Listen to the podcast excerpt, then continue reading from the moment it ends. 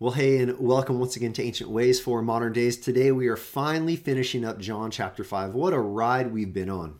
You know, Jesus has healed a man who has been lame for 38 years. Jesus has been confronted by the religious leaders. Jesus has stood his ground to the point where they want to kill him.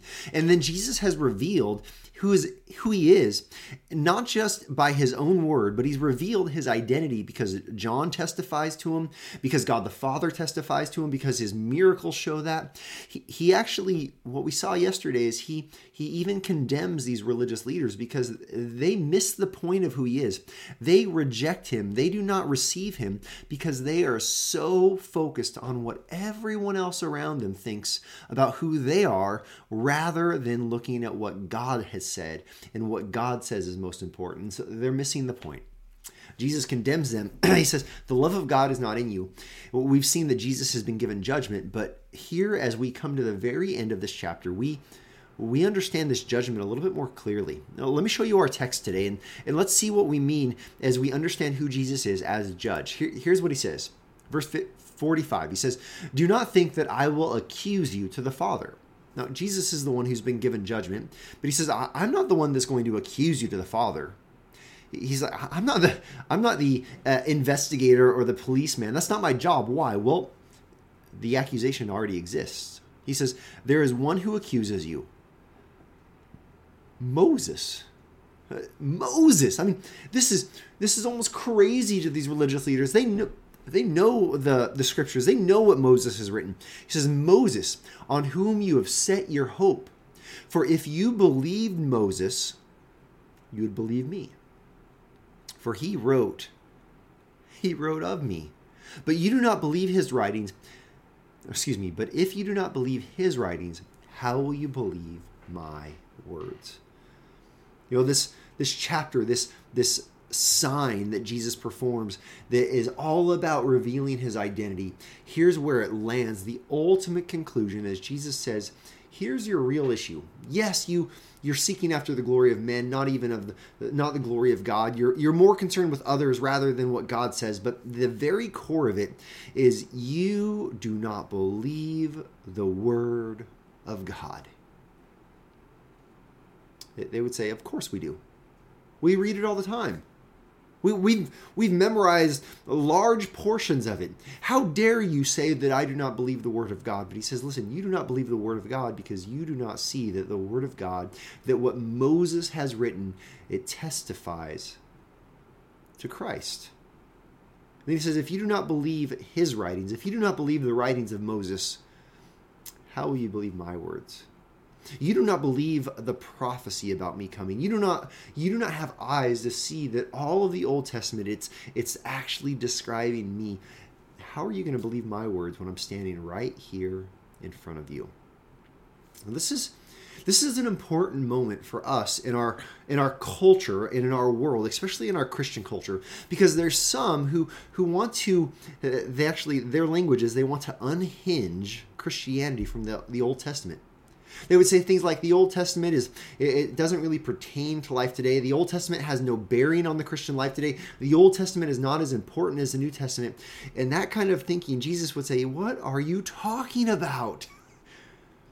Jesus is the Word made flesh, but the, the all of the Scripture is the Word of God. In the Old Testament, the point of the Old Testament is to point to Jesus. We learn so much about who Christ is.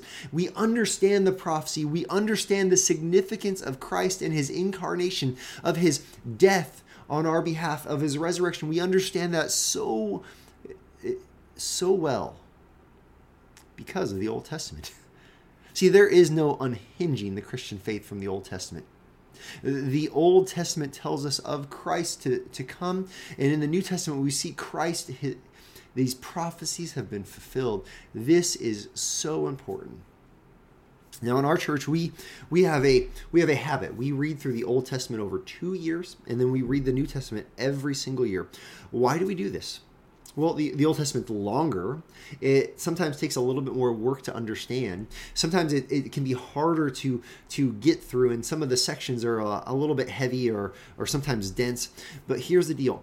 Every word of the old testament is worth reading. Understanding all of the scripture is, is vital to a believer.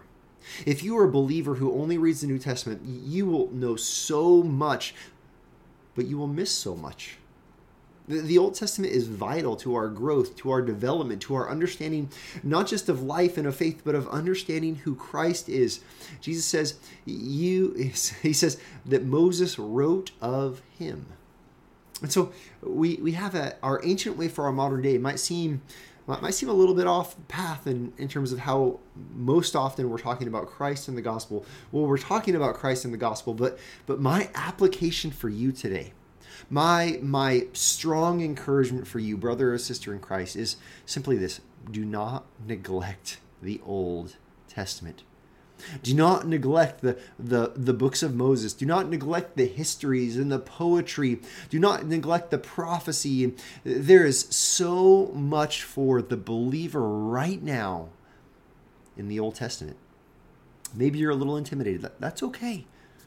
Maybe you read things and you're like, I'm not sure what I'm not sure what to make of this. Well, find a great study Bible.